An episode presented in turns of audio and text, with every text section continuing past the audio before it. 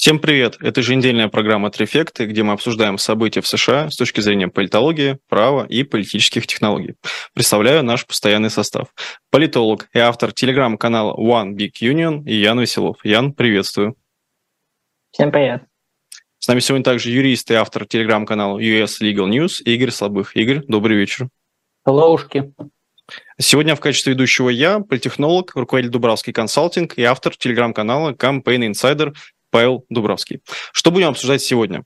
Как всегда, не обойдемся без уголовных дел против Трампа и Байдена. Это уже наша вечная тема из выпуска в выпуск. Обсудим расклад сил перед республиканскими дебатами, которые пройдут 23 августа.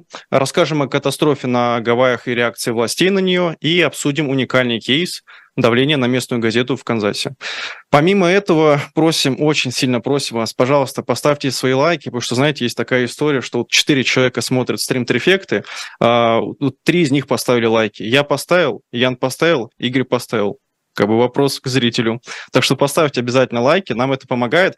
Оставляйте комментарии. Я вот недавно отвечал на комментарии вот под прошлым выпуском. Мы всегда отвечаем, может, не сразу, но отвечаем. И предлагаю перейти к нашей первой теме, а именно обвинения Трампа Джорджии. Игорь, расскажите, пожалуйста, чем отличаются эти обвинения от федеральных обвинений и в целом, что это за кейс и что грозит Дональду Трампу? Да, Павел, спасибо. Действительно, это уже такой у нас из передачи в передачу мы говорим про обвинения к Трампу. А, ну, как бы делать тут нечего, будем за этими делами следить. Что у нас случилось в штате Джорджия? Значит, на прошлой неделе э, свою работу закончило большое жюри э, суда э, округа Фултон.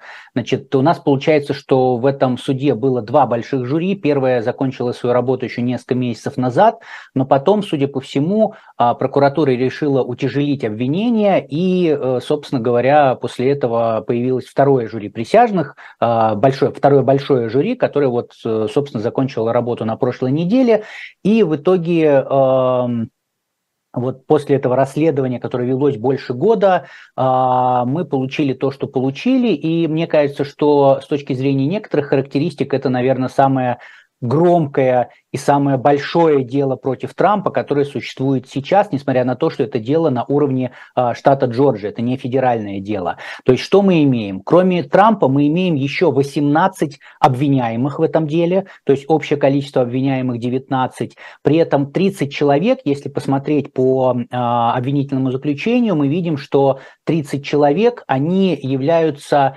необвиненными сообщниками. То есть это те люди, о которых э, известно, известно, кто они, а, но их не обвинили. Почему их не обвинили, мы не знаем. А, вариантов может быть много, может быть просто пока не обвинили, а, может быть и не собираются обвинять, потому что прокуратура решила, что недостаточно доказательств, а может быть часть из них получили иммунитет в обмен на дачу показаний против других обвиняемых, и поэтому их и не будут обвинять. Но, в общем, получается, что у нас 49 человек участвуют вот в этом деле в том, в том или ином качестве. Ну, формально пока участвуют 19.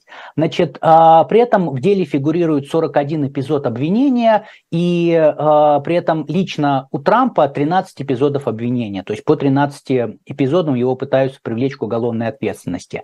С точки зрения других обвиняемых, а, то у нас состав, ну, в части он старый, мы его знаем, это и Руди Джулиани, юрист Трампа, это и Джон Истман, другой юрист Трампа, это Кларк, э, Джеффри Кларк, это сотрудник, э, сотрудник Минюста федерального, которого Трамп хотел сделать его генерального прокурора. Э, это Сидни Пауэлл, еще одна адвокатесса Трампа. Значит, там достаточно большое количество местных политиков э, штата, в том числе те самые фальшивые выборщики, мы о них говорили в разрезе, по-моему, Мичигана, если я не ошибаюсь. Ну, то есть здесь прям та же история, когда а, появились какие-то люди, которые, ну, не какие-то люди, а, а сторонники Трампа, которые сказали, подписали документы о том, что на самом деле они являются выборщиками, а не Байден. Ну и, собственно говоря, вот э, все, все, все то же самое, только люди другие. Вот. А из новых лиц нас интересует двое. Во-первых, это Джена Эллис, это еще одна а, юристка Трампа, которая представляла его интересы в 2020 году после выборов э, вот на многих процессах, связанных с а, якобы фальсификациями. И самое интересное лицо еще одно – это Марк Медоуз. Он тоже попал в число обвиняемых. Это, напомню, бывший глава администрации Трампа. То есть, э, получается, такой второй человек в, э, после Трампа э, в исполнительной власти Соединенных Штатов Америки. Ну, то есть, достаточно высокий уровень. Суть обвинений, она очень близка к тому, что говорил Джек Смит в обвинениях, связанных с событиями в Вашингтоне а, с попыткой удержания власти Трампом. То есть, по сути дела, прокуратура Джорджии говорит примерно то же самое, что Трамп проиграл выборы, но при этом он решил а, остаться у власти и какими-то действиями он хотел сделать так, чтобы власть не была передана а, Джо Байдену, а осталась у Дональда Трампа. Какие есть отличия? Вот из э, таких вот э, характерных отличий их совсем немного. Ну, во-первых, есть какие-то новые эпизоды, которые нет у э, Джека Смита в его деле федеральном. То есть, например, э, речь идет там о каких-то о лжесвидетельствовании, речь идет о попытках оказать давление на Руби Фриман. Это сотрудница избирательной комиссии, которую Трамп, Джулиани э, и их сторонники обвиняли в фальсификациях, э, даже предоставляли доказательства в виде видеозаписи. Потом выяснилось, что там видеозапись, она немножко переработанная. И проводили проверку и федеральные власти, и власти штата, и говорили о том, что мисс Фриман вообще ни при чем, никакой фальсификации не было, но тем не менее это не помешало, чтобы а, ее обвинять в фальсификациях. Более того, ее попытались убедить выступить на заседании местных законодателей и сказать о том, что да, действительно, я совершала фальсификации. Ну, то есть это вот один из эпизодов, плюс один из эпизодов связан с округом а, Кофе, а, в Джорджии, где сторонники Трампа попытались получить доступ к а, оборудованию, которое подсчитывает голоса. В итоге это все вылилось в, в, обвинения, связанные с Э, тем, что попытки, были попытки получить а, незаконный доступ к компьютерной информации. Но самый главный, самое главное отличие – это то, что а, Джорджия применяет закон РИКО. То есть что это такое? РИКО – это закон о коррумпированных и находящихся под влиянием ракетиров организациях. То есть это специальный закон, который был принят и на федеральном уровне, и на уровне штатов, который был направлен на борьбу с мафией. Почему? Потому что э, мафия не существует так, что есть там ООО «Мафия» там, или «Мафия ЛЛС», генеральный директор – это вот там Дон, э, значит, есть главный бухгалтер, есть там первый заместитель и так далее. Да, мафия – это некая такая аморфная организация, у которой нет юридической формы формы, но тем не менее у них есть э, распределение ролей, есть какие-то цели, есть зоны ответственности и так далее. То есть и вот закон Рика, он как раз э, помогает бороться с мафией э, для того, чтобы такие вот объединение людей с незаконными целями, с распределением ролей и с незаконными действиями привлекать к ответственности. То есть сейчас, по сути дела, что говорит э, прокуратура Джорджии, что Трамп и его соратники, вот все эти 19 человек, были таким, ну, а мафиозным объединением. То есть прямо это не говорится, это я упрощаю существенно и называю их мафиозным, но смысл такой, что это некое объединение с незаконными целями.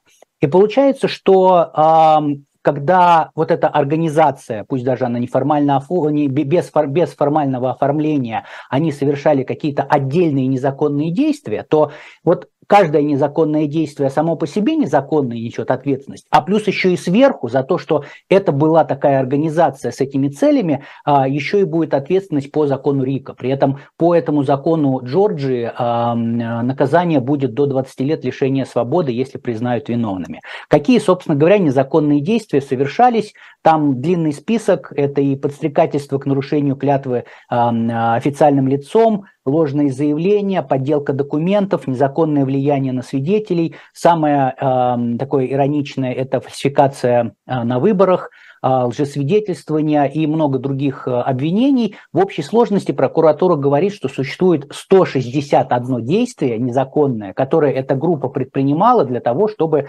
оставить эту власть у э, Трампа. Собственно, что будет происходить дальше?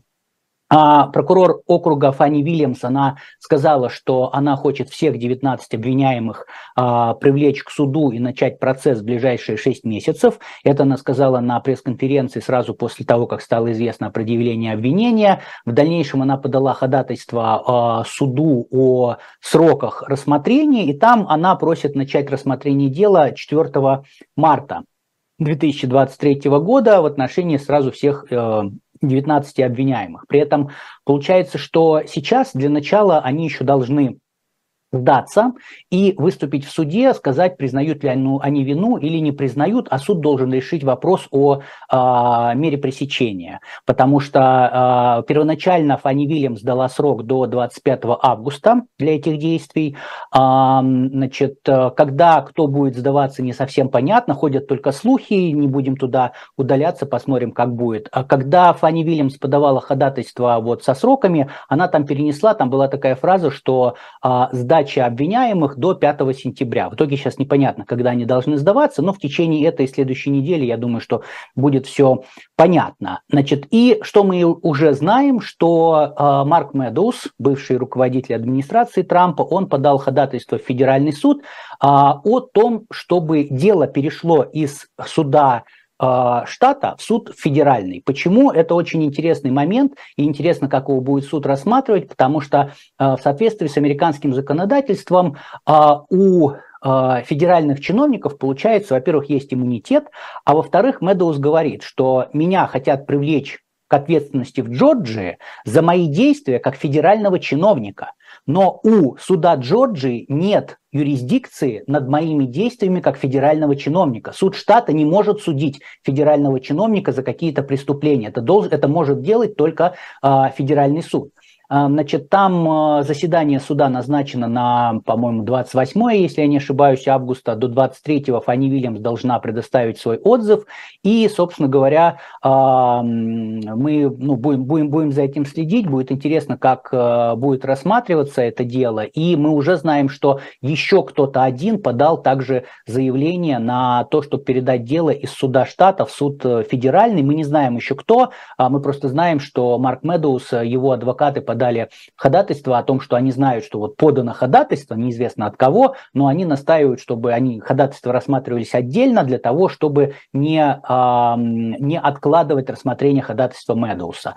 А, плюс, да, я скажу еще, что Медоус просит его вообще, собственно говоря, а, прекратить в отношении него дело, потому что он федеральный чиновник, у него есть иммунитет федерального, федеральной исполнительной власти против уголовного преследования, и поэтому его вообще нельзя привлекать к ответственности. То есть будет очень интересно. Мы видим здесь не только такое чистой воды уголовное право, но и мы увидим споры в области именно такого конституционного права с точки зрения взаимоотношений федеральной власти и штатов. А, будем следить, вам рассказывать, что и как будет продвигаться.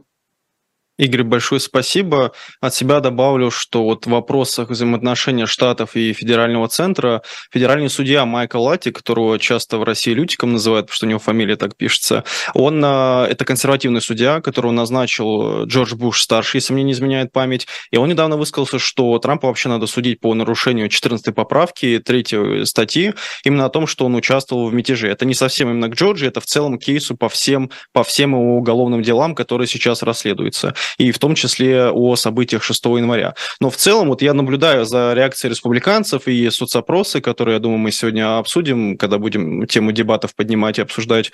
А, мне удивительно, что республиканцы прям так вот охотно сражаются за Дональда Трампа. И здесь я вспоминаю, есть такой вот эффект Джесси Вентуры, возможно, кто-то слышал из наших зрителей. Это такой актер, бывший рестлер WWE, который в свое время стал мэром, по-моему, с 91 по 95 год, и он выиграл а, действующего инкум инкумбента, то есть который занимал в тот момент пост, который 25 лет подряд был мэром этого города. А после этого он избрался 38-м губернатором от э, штата Миннесоты от партии реформ. То есть не республиканец, не демократ, именно партия реформ. И вот он как раз вот как выходец из WWE, то есть э, если кто не знает, это тут рестлинг, где мужчины в коротеньких шортиках э, показывают такое шоу, где они там дерутся, и кто-то из них должен побеждать, и там всегда они еще полчаса рассказывают личную историю. Вот на РЕН-ТВ и на «Дважды два» показывали, по крайней мере, в моем детстве.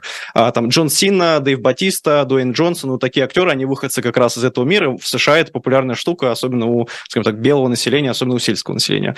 Вот. И как раз он был выходцем вот из этой аудитории, и сколько скандалов у него не было. Даже после его избирательной кампании, даже после того, как он был губернатором, он поссорился, у него даже были иски против э, одного американского снайпера, потом, по-моему, который в Ираке воевал. По нему еще фильм э, «Снайпер» сняли, как раз одноименный. То есть, ну, буквально национальные герои против вот этого политика. И все равно, то есть рейтинг рейтинги не падали, к нему всегда все хорошо относились. И вот у меня в связи с этим вопрос, вот, э, Ян, к вам. Как вам кажется, вот в чем этот феномен э, Дональда Трампа, что несмотря на четыре уголовных дела, когда у него было третье уголовное дело, он сказал, для победы на выборах мне нужно только четвертое. Вот в чем феномен Дональда Трампа, и может есть американский или не только американский такой политик, у которого вот та же самая такая, не знаю, моральная бронь, которую никак невозможно пробить скандалами?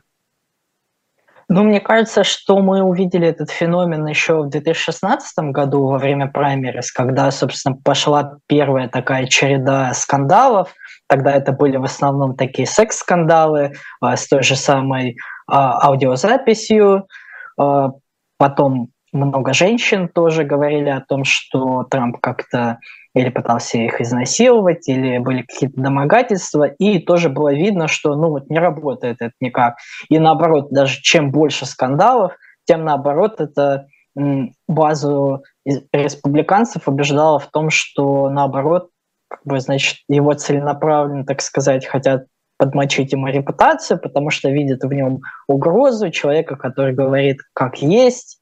Ну вот истеблишмент и болото, то самое, оно против него объединилось. И потом мы уже видели, в принципе, когда он был президентом, тоже очень много было скандалов а, времен его президентской администрации, много было всяких сливов, и мы видели, что это тоже на рейтингах не очень сильно отражается, даже если были какие-то такие спады в рейтингах, то они довольно быстро э, возвращались к прежним цифрам, и при этом Трамп, он ну, мне кажется, очень хорошо умеет управлять вот такими скандалами, э, какой, как-то проходить вот этот новостной цикл, переходить из, одного скандала органично в другой скандал, прошлый скандал он как-то сразу уходит и появляется что-то новое. И в этом смысле, ну, мне кажется все равно, что в этом смысле он все же уникальный политик, потому что, мне кажется, других таких аналогов, наверное, нет. Вот. А само дело действительно очень интересно. Это не могу не перефразировать этот мем, что ОПГ Трампа, самое страшное ОПГ 2020-х, их боялись даже МС-13. Вот. А, но а касательно юридической практики в российском же законодательстве тоже есть, по сути, аналог, когда за преступление, совершенное группой лиц по предварительному сговору, тоже наказание более тяжкое идет. И тут тоже довольно иронично, что Руди Джулиани, бывший мэр Нью-Йорка, он в свое время свою политическую карьеру сделал на борьбе с э, нью-йоркской мафией как раз в рамках этого закона Рика. И теперь очень иронично, что его самого судят э, по этому закону. А мне еще очень понравилось, что э, многие республиканские медиа, они э, была целая череда таких э, новостных заметок с тем, какие ужасные в Джорджии тюрьмы. Э, с фотографиями, дескать, как все ужасно. Вот в этой тюрьме будет сидеть Трамп. Вот. Ну, как-то до этого вопрос тюрем не очень заботил консервативные медиа, когда там немножко другой демографический состав находился, а тут как-то озаботились. Но при этом нужно сказать, что в Джорджии многие республиканцы, ну, по крайней мере, топовые, они все равно к обвинениям так достаточно э, сдержанно, и я бы даже сказал, некоторые даже поддержали их. Вот, например, бывший лейтенант-губернатор, он сказал, что обвинения правильные, что Трамп это вообще худший, худший кандидат в истории нашей партии, нужно с этим заканчивать. Губернатор Джорджии э, Кемп тоже он так достаточно, ну как пытается прям не говорить, что это хорошо, но он во время выборов тоже защищал результаты в штате, говорил, что у нас все нормально, у нас все правильно. Э, и в этом смысле его многие подговаривают, собственно, президента сейчас идти, и поэтому, наверное, тоже поэтому он такую позицию занимает. Спасибо, Ян. Да, Игорь, пожалуйста. Да, я просто хотел, хотел добавить, э, не могу, так сказать, молчать по этому поводу, по, про э, лейтенант-губернатора Джорджии, бывшего, да, вот он, я у себя на канале выкладывал а, коротенькое видео, как раз его комментария журналисту, вот на самом деле, уважаемые зрители, вот вы э, зайдите, посмотрите это и послушайте наши программы. Он говорит то же самое, что говорим и мы. Потому что мы давно уже говорим, э, и в частности Павел это говорит э, как политтехнолог, что американцев волнуют э, kitchen table issues. И э, лейтенант-губернатор говорит, что, ребята, нам нужно вот показать, что есть вот эти вот kitchen table issues, которые волнуют американцев, за счет решения этих проблем мы можем показать, что мы можем сделать, и тогда мы выиграем. А мы вместо этого начинаем переливать из пустого в порожнее, говорить про Трампа, про выборы 2020 года, которые были нормальные. То есть я вот не могу молчать, в общем, послушайте, он говорит то же самое, что и мы. Он республиканец при этом, он республиканец. А, я-то Игоря дополню тоже. Ники Хейли, пожалуйста, вот послушайте, как она высказывается про Трампа и вообще в целом какая у нее повестка. Перевернуть страницу, все, как бы дела экс-президента – это дела экс-президента. Давайте про экономику, давайте про повестку. Даже давайте про культурные войны, но хотя бы не про Трампа. Поэтому республиканская партия, она тоже не монолитная, но мы еще вернемся к одному указу Суда Сантиса. Вот я думаю, мы сегодня обсудим как раз, а, как он пытался защищать Трампа. Как раз к этой теме подходим, к республиканским дебатам. А, кстати, вспомнил, наверное, один политик, который вот мне напоминает напоминает Трампа по неприкасаемости, вот, может, Ян со мной не согласится, это э, президент нынешней Бразилии, вот, Лулу да Силва, потому что он все-таки даже отсидел за коррупцию, но в итоге стал президентом. Ну, тоже как бы необычный скандал, к нему особо не липнут. Республиканские дебаты пройдут 23 августа, там есть квалификационные требования, то есть для того, чтобы стоять на одной сцене и чтобы там не было 200 или 2000 кандидатов, там есть такие ограничивающие требования. Они достаточно сложные. Первое требование – это 40 тысяч индивидуальных доноров, в том числе 200 200 из них должны быть минимум из 20 штатов. То есть очень сложное такое требование, которое не все кандидаты, кстати, выполнили, которые сейчас вот выдвинулись за пост президента на праймериз демократи... Э, республиканской партии. Второе требование – это что у вас в социологических опросах должен быть минимум 1% в трех национальных опросах. То есть это опросы, которые проводятся по всем Соединенным Штатам Америки. Либо в одном национальном, и, вернее, в двух национальных и двух штатах раннего голосования. Это Айова, Нью-Гэмпшир, Невада и Южная Каролина. То есть вы должны быть либо в ранних, вы должны быть и в ранних штатах, иметь хотя бы 1%, и по всей стране тоже. Потом к следующему этапу дебатов эти требования будут становиться сложнее, там, по-моему, уже 70 тысяч доноров нужно, и, по-моему, там уже 2 или там 3-4%. Опять же, Республиканский национальный комитет объявит свои требования позже. Давайте обсудим участников, которые уже точно будут на этих дебатах. Это экс-вице-президент Майк Пенс, это бизнесмен и самый молодой кандидат Вивик или Вивек Рамасвами, это губернатор Флориды Рон де Сантис, губернатор Северной Дакоте Даг Бургум. Я знаю, что некоторые в России его пишут как Бергом, но вроде как вот сам в своих объявлениях сам себя говорит именно как Бур, ну, Бургум. Вот, но посмотрим, может, все-таки он под конец этих выборов станет Бергомом. И еще это также бывший губернатор Нью-Джерси Крис Кристи, это Ники Хейли, э, мой личный уже новый фаворит на республиканских праймерис. Это бывший губернатор Южной Каролины. И тоже от Южной Каролины это сенатор э, Тим Скотт. При этом есть еще три кандидатуры, которые публично заявили о том, что они соответствуют всем требованиям и что они будут на дебатах. Но с ними не все так понятно. Это мэр Майами Суарес. Он сказал, что 100% будет участвовать. Оба требования он выполнил. Он есть якобы в вопросах. И якобы собрал 40 тысяч доноров. Помимо этого, это бизнесмен Перри Джонсон, который тоже сказал, что вот он уже собрал всю необходимую базу и будет участвовать на дебатах. И еще экс-губернатор Аризоны Аса Хатчинсон. Вот он, скорее всего, почти там 90-100% будет участвовать э, вместе с другими кандидатами во время этих дебатов. В случае с Джонсоном и Суаресом республиканский э, комитет до сих пор не подтвердил, что они будут участвовать. Поэтому буквально сегодня мы должны узнать, э, получилось ли у них выполнить эти требования или нет. Но наверное, такой главнейший вопрос – это что с Трампом? Будет ли Трамп участвовать в этих дебатах? Если да, то в каком качестве? Пока вот на сегодняшний день, на 21 августа, в дебатах он участвовать не собирается. Более того, он заявил, что в день дебатов выйдет его э, запись эфира в Твиттере с э, Такером Карлсоном, где они публично будут обсуждать американскую повестку, современные выборы.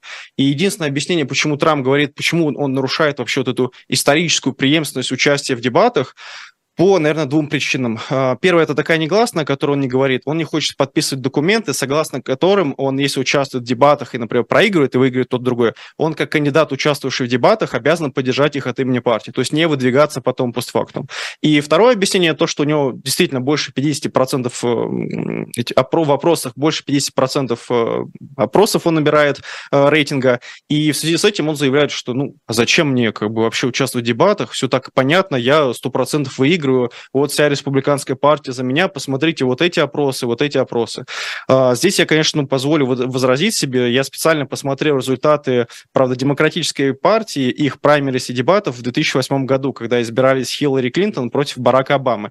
И я напомню, что вот позиция, которую сейчас заявляет Трамп, она на самом деле немного лукавая. Почему? Потому что тот же самый Барак Обама по всем опросам проигрывал, а Хиллари Клинтон в 2008 году выигрывал весь 2007 год, весь 2008 год, даже после дебатов она выигрывала. Но по итогу президентом Соединенных Штатов Америки от Демократической партии стал Барак Обама. То есть здесь как минимум по фактологии это не сходит. То есть сам факт опросах, он не говорит о том, что Трамп побеждает на выборах 100%. Более того, он не говорит о том, что он на дебатах побеждает или что республиканская партия за него проголосует.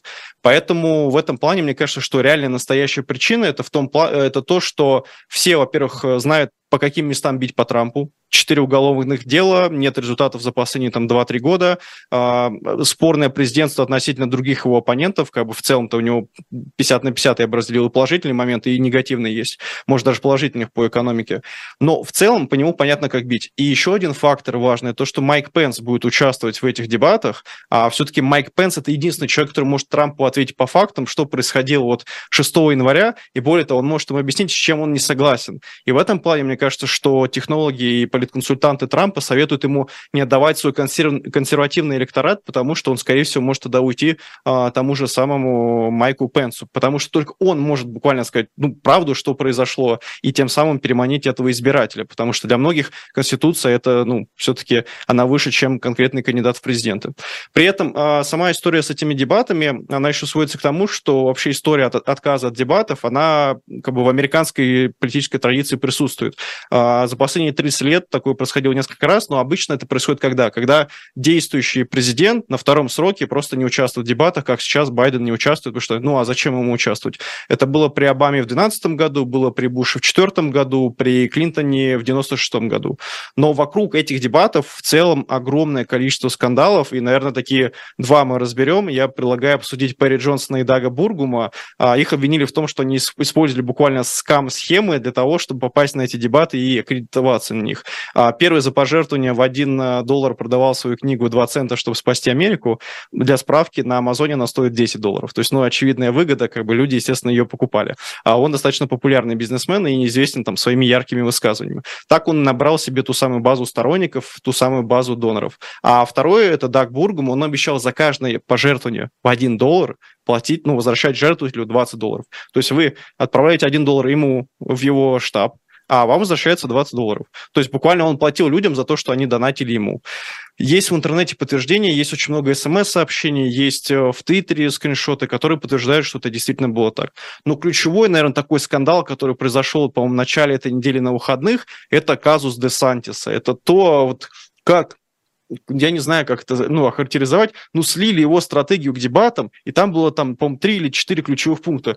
Если тебя критикуют, критикуй Байдена, ну, в принципе, как бы логично, то есть уходишь от ответа, критикуешь самого плохого парня вот, как бы в синем костюме э, действующего президента. Второе, говори про семью, говори про детей, ну, потому что это располагает, и плюс э, очень часто по социологии Десантиса описывают как антиэмпата, то есть он человек, который может находиться с кем-то в помещении и даже не заговорить с этим человеком, не использовать small talk, поток и не расположить к себе. Политики обычно другие, то есть их задача как раз вот именно располагать, общаться и нравится всем. А, третье – это атаковать э, Рамасвами. Почему? Потому что он по рейтингам уже поднимается, они даже сравнялись. И четвертое, финальное – это защищать Дональда Трампа. И вот этот пункт меня как политконсультанта очень сильно смутил. Почему? Потому что там, правда, прописано, что если Крис Кристи будет критиковать Трампа, то надо защищать Трампа. Я понимаю, что аудитория Трампа важна, а, мага-республиканцы тоже важны на этих праймерис, но когда политику и политконсультанты говорят, брат, ты будешь второй скрипкой, как классно, высказывайся про Трампа и защищай его, когда объективно Десантис мог на этих дебатах просто ну, не вывести, проиграть, а тут нет его оппонента, он может говорить все, что угодно, вообще абсолютно, ему никто не ответит. То есть, ну, чего бояться в этом плане? Ты в электорат свой все равно попадешь. Его электорат будет это смотреть, ты тоже в них попадешь. То есть какие-то, может, 3-5% ты наберешь. Но для меня это, в общем, для меня это очень странные какие-то политконсультанты. Может, я, конечно, чего-то не понимаю, но это буквально странно. И самое удивительное, два дня проходит, Десантис молчит, а потом просто отвечает, ну, я не читал эту стратегию. Ну, то есть, ну, лучший кризис-менеджмент, который вообще может быть. Ну, я в этом плане вообще разочарован, прям меня это очень сильно смутило. И в завершение совсем кратко про социологию. Мы вот в Дубравский консалтинг свою социологию провели по России. У нас в целом такие результаты можете в моем телеграм-канале либо на ведомостях прочитать. 27% а, жителей России за Трампа, 11,3% за Кеннеди-младшего демократической партии, 2% за Байдена, 2%. И уровень одобрения всех остальных кандидатов 1%, меньше 1%, и у Десантиса 1%. Но окей, вернемся к американской социологии. Там вот, по-моему, ну, два дня, один день назад вышло два исследования, и они в целом подтверждают общий тренд. А, первое – это Эмерсон Колледж, они отдают Трампу 56%, Рамасвами и Десантису по 10%. То есть они уже сравнялись по этому опросу. А напомню, что Десантис в мае-июне у него было 22-26%. То есть это такое огромное падение, там почти 11%. Ну, это, это унизительно. И второе – это Эшелон Insights, э, это Трамп 55%, Рамасвами 15%, он на втором месте, и Десантис 11%. 10%. Ну, то есть, ну, этот опрос, причем вот второй, он проводился среди сторонников республиканской партии, которые придут голосовать. То есть не просто среди всех избирателей американцев, а именно среди сторонников. Поэтому я вот, честно скажу, не знаю, что делать. У меня кружка Десантиса, я думаю, что мне надо Рамасвами теперь покупать ее, менять, потому что, ну, ну уже как-то не солидно. Вот, коллеги, давайте обсудим. Ян, давайте, наверное, начнем с вас. Как вы оцениваете вообще эти дебаты? Какая повестка будет? Что будут обсуждать без Трампа? Или вдруг, если он все-таки подпишет документы? И в целом вот ваше отношение к фавориту. То есть кто, кто бы мог выиграть от этих дебатов? Да, спасибо большое. Но, кстати, Рома, с вами его тоже обвиняли вот в такой схеме, потому что он предлагал платить людям, которые найдут ему людей, которые заплатят а, сделают пожертвования его избирательной кампании. Тут на самом деле сложно как-то судить, насколько это с точки зрения закона именно, но этически это, наверное, не очень верно. Это выглядит немного так, как такой, знаете, жест отчаяния. То есть как бы у меня не получается, люди не хотят нести деньги, вот хотя бы так. Вот.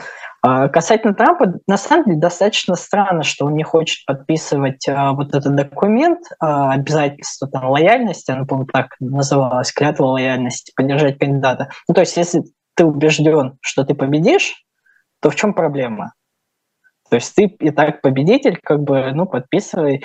А если ты думаешь, что ты не победишь, то в чем проблема, если ты хочешь, чтобы партия твоя выиграла, а в чем проблема поддержать другого кандидата? Тут тоже какие-то мысли такие закрадываются, что если Трамп не победит в каком-то фантастическом сценарии, то он может попробовать э, пойти независимым тип, или от какой-то другой партии. Но, тем не менее, понятно, что даже если Трамп не будет участвовать в дебатах, а мне кажется все-таки, что он не будет участвовать, все равно он э, заочно останется таким важным участником этих дебатов, потому что уже и ведущие Fox News, которые будут вести, они говорили, что они будут много спрашивать о Трампе, об отношении к обвинениям. И в этом плане все-таки это такой шанс хороший для кандидатов определиться. Они все-таки хотят быть реальными кандидатами и как бы критиковать Трампа. Или они хотят быть таким, знаете, supporting cast, э, кандидатами вице-президенты потенциальными. И защищать его, надеясь, что вот тогда он их заметит и возьмет э, к себе э, в вице-президенты.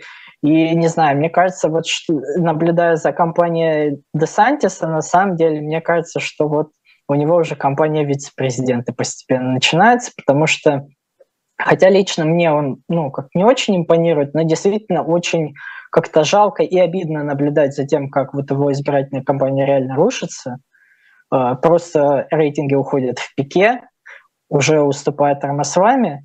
Так что я думаю, в принципе, можно вам, Павел, на кружке просто сверху еще Трампа добавить. Да будет Трамп Десантис, обычно же двойные лозунги, когда президент с вице-президентом, тогда, может, будет неплохо.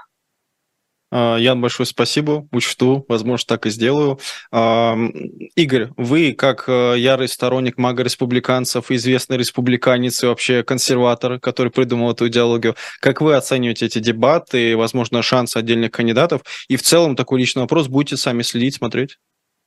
А, Павел, спасибо. Особенно спасибо за то, что я, я стал воодушевителем мне тут, знаете, мне по, по существу сложно э, комментировать, потому что это, политология больше не моя сфера, да, я вот на такие свои скажу, что чего бы я хотел от этих э, дебатов получить, я бы с радостью посмотрел, э, если бы был Трамп и был бы Крис Кристи, потому что Кристи абсолютно не стесняется наезжать на Трампа, а он это делает на Fox News, на CNN, постоянно Трамп его оскорбляет, тот ему отвечает. И там был смешной случай, когда Трамп э, в соцсетях написал, что типа Крис Кристи жирный, а Крис Кристи ответил, а что, Трамп Адонис, что ли?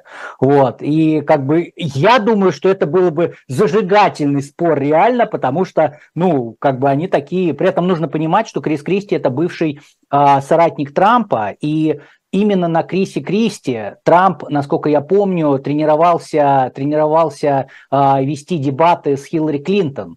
А, в, а нет, нет, с Байденом, вру, с Байденом, с Байденом. И с Хиллари, с Байденом. Хиллари с Байденом, вот. Соответственно, ну то есть как бы Крис Кристи Трампа прекрасно знает. Трамп прекрасно знает Криса Кристи, никто не стесняется. Реально это был бы такой вот прямо фейерверк, но боюсь, что мы его не увидим. И второй момент, э, на вот буквально прямо в конце прошлой недели тот же а, Рамасвами, он высказался по поводу Украины. Ну, для меня это очень грустная его позиция, потому что он сказал, что а, я просто все решу, я поеду в Москву, я договорюсь с Путиным, у нас, значит, мы перестанем поддерживать Украину, если я стану президентом, и, значит, я гарантирую, что Украина не войдет в НАТО, а Донбасс мы отдадим России.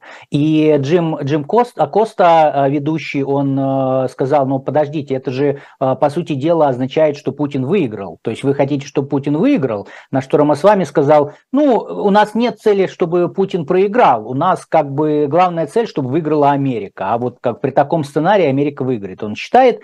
И в этом, а, в этом плане, конечно, дебаты, если бы там вопрос Украины бы поднялся, это тоже бы э, очень сильно бы, мне кажется, вот проявила, да, как мы говорим, что дебаты проявят отношение к Трампу в итоге, ты или его поддерживаешь, или ты против него, или как-то вот между струйками бегаешь. И, может быть, по а, вопросу войны а, в Украине тоже бы прояснила позиции кандидатов, потому что где-то они ясные, где-то они не ясные. Ну вот а, Рамасвами сказал, там с ним все понятно, да, но там с другими кандидатами мы обсуждали, там у Десантиса позиция менялась, ну вот э, было бы тоже э, интересно посмотреть, если будет обсуждаться, поэтому, ну даже без Трампа я все равно буду смотреть, но как бы с Трампом было бы интересней. Большое спасибо, Игорь. Я предлагаю тогда перейти к одной тоже из главных тем. Это э, как бы развал сделки Хантера Байдена и вообще назначение спецпрокурора, вернее, назначение дополнительных полномочий действующему прокурору и допрос э, бизнес-партнера Байдена Девона Арчера. Игорь, расскажите, пожалуйста, что сейчас происходит с делом Байдена, вот какие последние события и как нам вообще можно прогнозировать возможные итоги по этому делу? Да, Павел, спасибо. Ну, собственно, все. А, судебного дела Хантера Байдена больше не существует. А, в конце прошлой недели а, федеральная судья, судья э, в штате Делавер, она прекратила производство по этому делу. Это временно, то есть оно все равно появится, но, во всяком случае, на сегодняшний день все. Как бы мы забываем о том, что это дело рассматривалось в суде. Значит, что вообще, собственно, произошло, было не до конца понятно, ходили слухи, мы знаем, э, мы, мы об этом упоминали, что когда было судебное заседание, суде не понравился объем, объем договоренности между обвинением и защитой. В итоге она стала что-то уточнять. В итоге там несколько раз процесс откладывался в течение вот одного заседания, и потом в итоге а, без принятия какого-либо решения процесс отложился, и а, судья дала 30 дней сторонам на то, чтобы а, договориться, передоговориться об условиях сделки. В итоге мы не знали о том, что там происходит, ходили слухи, что сделка разваливается, оказывается, а потом в какой-то момент на прошлой неделе стало известно о том, что генеральный прокурор США предоставил прокурору э, Делавера Дэвиду Вайсу, который вел расследование по э, Хантеру Байдену, статус специального прокурора. И было не совсем понятно, зачем это сделано, потому что буквально незадолго до этого сам Вайс сказал, что ну, республиканцы из Палаты представителей говорили о том, что вот отсутствие этого статуса специального прокурора мешает Вайсу расследование проводить. Сам Вайс говорил, мне ничего не мешает, мне и так хорошо у меня никто не ограничивает, я делаю то, что считаю нужным, у меня нет никаких, нет никаких ограничений, и тут внезапно он просит, дайте мне статус специального прокурора, на следующий же день генеральный прокурор предоставил ему этот статус, а, то есть он теперь, Вайс теперь не просто, он одновременно совмещает в себе должность и федерального прокурора штата Делавер, и специального прокурора по расследованию а, незаконных действий со стороны Хантера Байдена.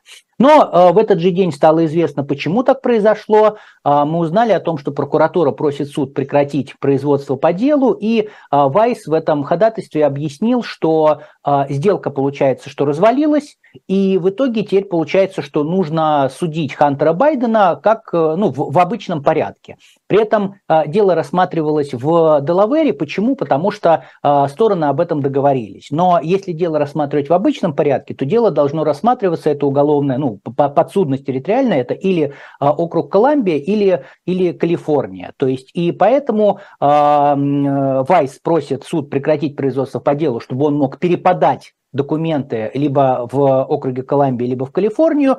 И, собственно, именно для этого он получил статус специального прокурора, потому что э, статус спецпрокурора позволяет ему действовать в любом штате США. То есть ему не нужно какие-то дополнительные согласования, э, с кем-то о чем-то договариваться, он может это делать сам, что он, собственно, и будет э, делать. А, значит, э, ну и плюс мы еще узнали на э, судебном заседании о том, что дело расследования по Хантеру Байдену продолжается, оно не закончено, поэтому, может быть, мы еще какие-то обвинения э, увидим. Значит, что сейчас будет происходить с делом эм, Хантера Байдена? То есть дело пойдет вот в какой-то из федеральных судов, вот либо в округе Колумбия или в Калифорнии. При этом я у в канале писал, что будет иронично, если оно уйдет в округ Колумбия и а, Хантера Байдена, и, и Дональда Трампа будут судить одновременно там, ну, соответственно, в разных процессах по разным статьям.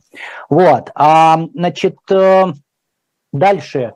Когда дело окажется в суде, если оно будет рассматриваться в обычном порядке, э, это классическое федеральное дело. То есть неважно, это дело против Трампа, против э, Байдена, старшего, младшего, мистера Смита, Брауна, кого угодно. Значит, подход очень простой.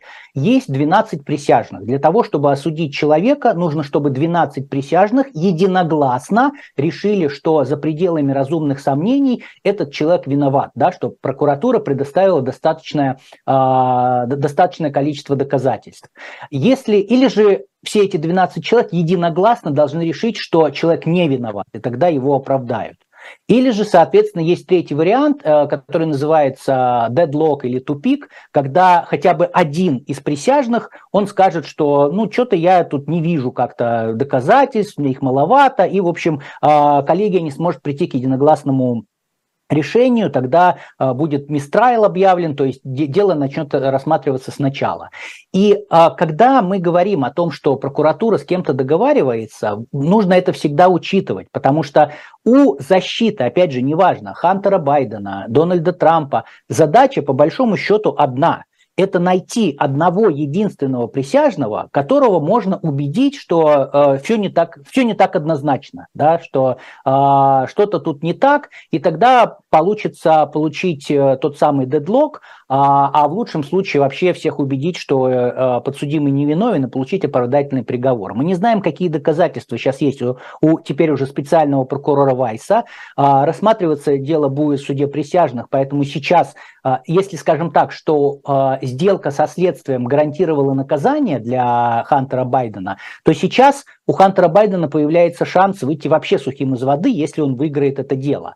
И я напомню, что, например, по тому же специальному прокурору э, Джону Дюрому а, он попытался привлечь к ответственности двух лиц, это был Игорь Данченко и Майкл Сасман, и в обоих случаях присяжные оправдали их. То есть и я думаю, что Вайс это учитывает, и он понимает, что как только вот политика вмешивается в закон, да, и он должен, не исходя из закона и там шансов выиграть это дело, как у, у, у обвинения принимать решение, а он должен оглядываться на кого-то и думать о том, что а как это будет воспринято, а вот там в начале сентября его будут допрашивать в палате представителей, там у него будут спрашивать, почему ты предоставил вот это вот то, что называется sweetheart deal, э, эту сладкую сделку Байдену и так далее. То есть на самом деле деле а, республиканцы говорят о том, что, ну, э, как бы спасли, э, спасли судебную систему от позора, э, потому что не будет вот этого вот сделки с Хантером Байденом, но я это вижу себе немножко по-другому. Я вижу увеличение рисков того, что Хантер Байден вообще уйдет от ответственности, потому что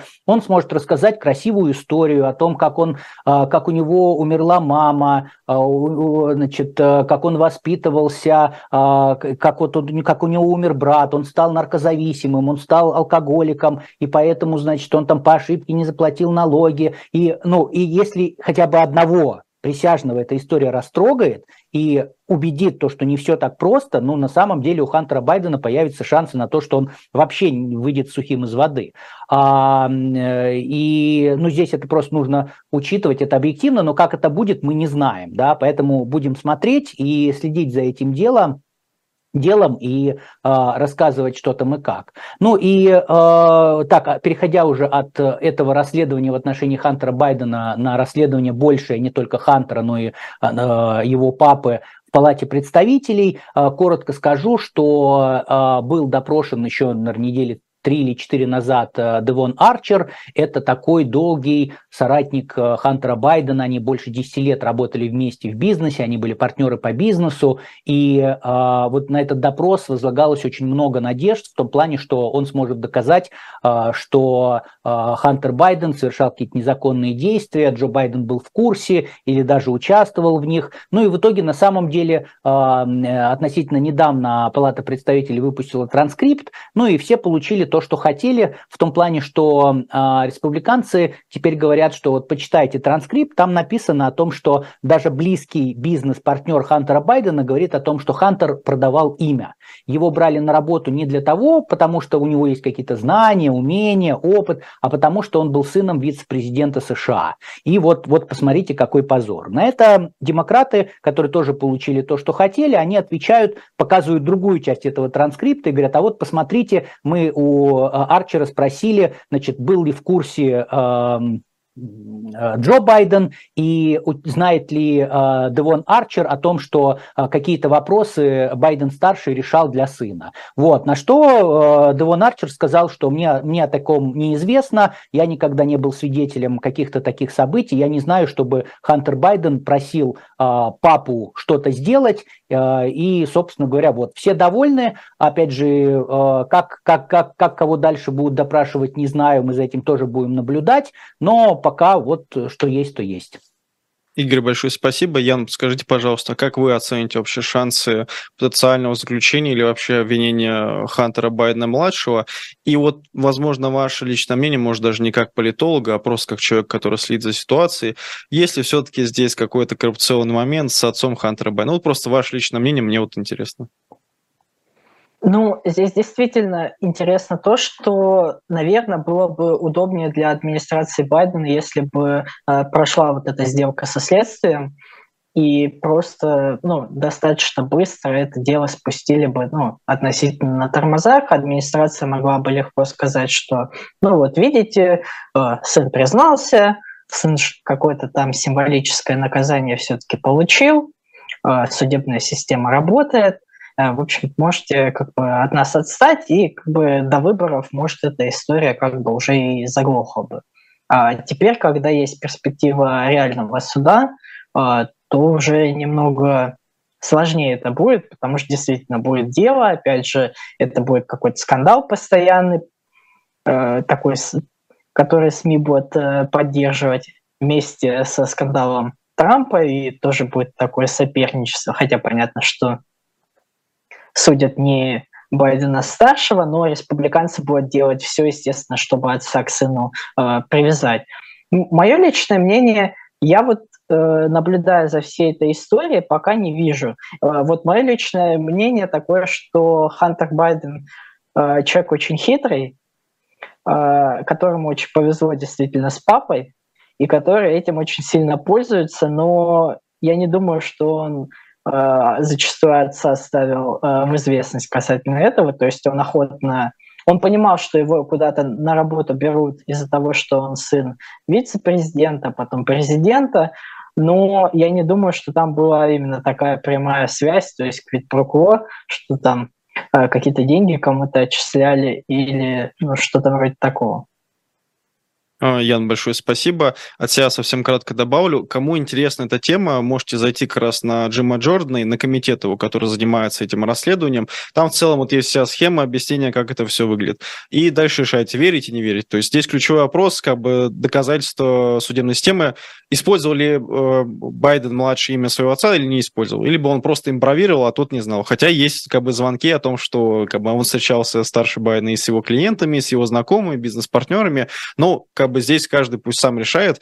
Я предлагаю перейти к нашей... А, да, Игорь, пожалуйста. Может, я, я быстро просто скажу, Конечно. что если будет доказательство, что Байден-старший встречался с клиентами, отлично, пусть, пусть комитет копает, пока просто комитет, но а, то, что я, например, вижу, да, они вот а, на прошлой неделе сенсационные подробности выставили по поводу того, что, оказывается, Хантер Байден получал деньги от русских, казахских олигархов и украинских олигархов, в частности, от Елены Батуриной. И это выставлялось так, что это вот такая вот информация, которая вот, вот, вот мы узнали в ходе нашего расследования. Но еще в 2020, по-моему, году я в канале у себя об этом писал, в ходе другого расследования против Хантера Байдена, которое проводили республиканцы в Сенате, они установили ровно те же самые факты, и дальше никуда это не двигается. Сейчас э, новое, новое, э, вот я сегодня смотрел э, этого самого интервью с Комером, и он сказал о том, что э, у них есть какие-то э, e-mail, которые на самом деле Джо Байден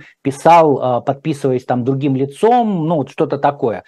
Я двумя руками за, чтобы Палата представителей копала. А, меня единственное, что смущает, когда какие-то либо сырые доказательства представляются, и которые не до конца проверенные, либо там проверенные доказательства, а, это что называется жвачка, да, вот как бы вот эта вот тема с Батуриной, ну, меня, например, триггернула, триггернула, триггернула очень сильно, потому что, блин, ребят, да вы три года назад об этом знали, ну, что сейчас это давать, что вот смотрите, плохо ли то, что деньги получали от Батуриной? Я считаю, что плохо, да, безусловно, как бы, но с тех пор никуда это не продвинулось, никакого там уголовного состава это не нашли. Ну, поэтому, ну, я двумя руками за расследование, поэтому пусть, пусть расследуют.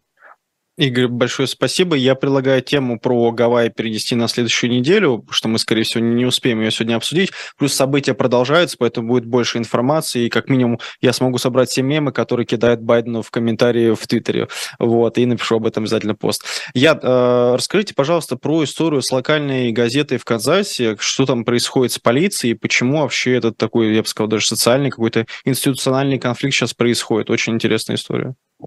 Да, спасибо, Павел. Мне кажется, это интересная история для россиян с точки зрения того, как в США обстоит дело со свободой прессы. Вот вроде как бастион э, свободы прессы, но иногда бывают различные такие неприятные эксцессы. В небольшом округе Марион в Канзасе с населением там около 12 тысяч человек, полиция устроила рейд на редакцию местной газеты Marion County Record – Э, полицейские там изъяли компьютеры, серверы, телефоны редакции, там такое маски-шоу было. У одной журналисток силой вырвали телефон, она какие-то травмы получили. Потом они приехали в дом владельца газеты, забрали у него компьютер, тоже телефон, даже интернет-роутер забрали. И его 98-летняя мать, которая совладельца газеты, так уж совпало, что она умерла на следующий день. Э, сын говорит, что это связано наверняка с э, стрессом из-за обыска. А, сам повод для обыска довольно странный, потому что в газете вышла статья о владельце местного ресторана, Э, в котором проходила встреча с конгрессменом-республиканцем. Там у них возникло какое-то недопонимание, владелец выгнала редактора и одного журналиста, э, а затем обвинила их в незаконном получении доступа к информации о том, что она была задержана за пьяную езду, и ее из-за этого лишили водительских прав. Э, журналисты говорят, что получили данные из публичных источников и, и вообще не стали публиковать этот факт биографии в своей статье. Но, тем не менее, она обратилась в полицию, полиция решила провести обыск по ее заявлению, получила ордер от местного судьи, но когда журналисты запросили копию обоснования для проведения обыска, судья ответили, что а нет его у нас. Вот. И теперь газета планирует подать суд на полицию за нарушение свободы прессы, которая в первой поправке закреплена в Конституции. Ну и подключились, естественно, правозащитные организации, а, другие издания, там Washington Post, New York Times, крупные издания, все тоже подписали письмо в защиту газеты, сказали, что это нарушение свободы прессы, и терпеть такое нельзя. Но в истории, в принципе, относительно хэппи потому что недавно местная прокуратура рассмотрела это все, посчитала, что обыск провели без достаточных оснований и потребовала от полиции вернуть газете все, что у нее изъяли. Но, тем не менее, расследование продолжается касательно того, законно ли журналисты получили доступ вот к этой записи э, базы данных водительских прав, из которых они получили информацию о том, что женщина была задержана за пьяную езду. Э, пока это расследование продолжается, но, тем не менее, история, в принципе, разрешилась. Ну, как мне кажется, во многом благодаря именно такому общественному давлению, что эта история очень громко разошлась, что подключились правозащитники, другие э, крупные издания как-то встали на защиту, потому что США, на самом деле, на протяжении истории часто такое бывает, что вот в глухой провинции, в глубинке права иногда нарушаются довольно сильно, но поскольку огласки нет, ну, как бы просто некому об этом рассказать. Ян, большое спасибо. Игорь, скажите, пожалуйста, прокомментируйте как-нибудь эту историю.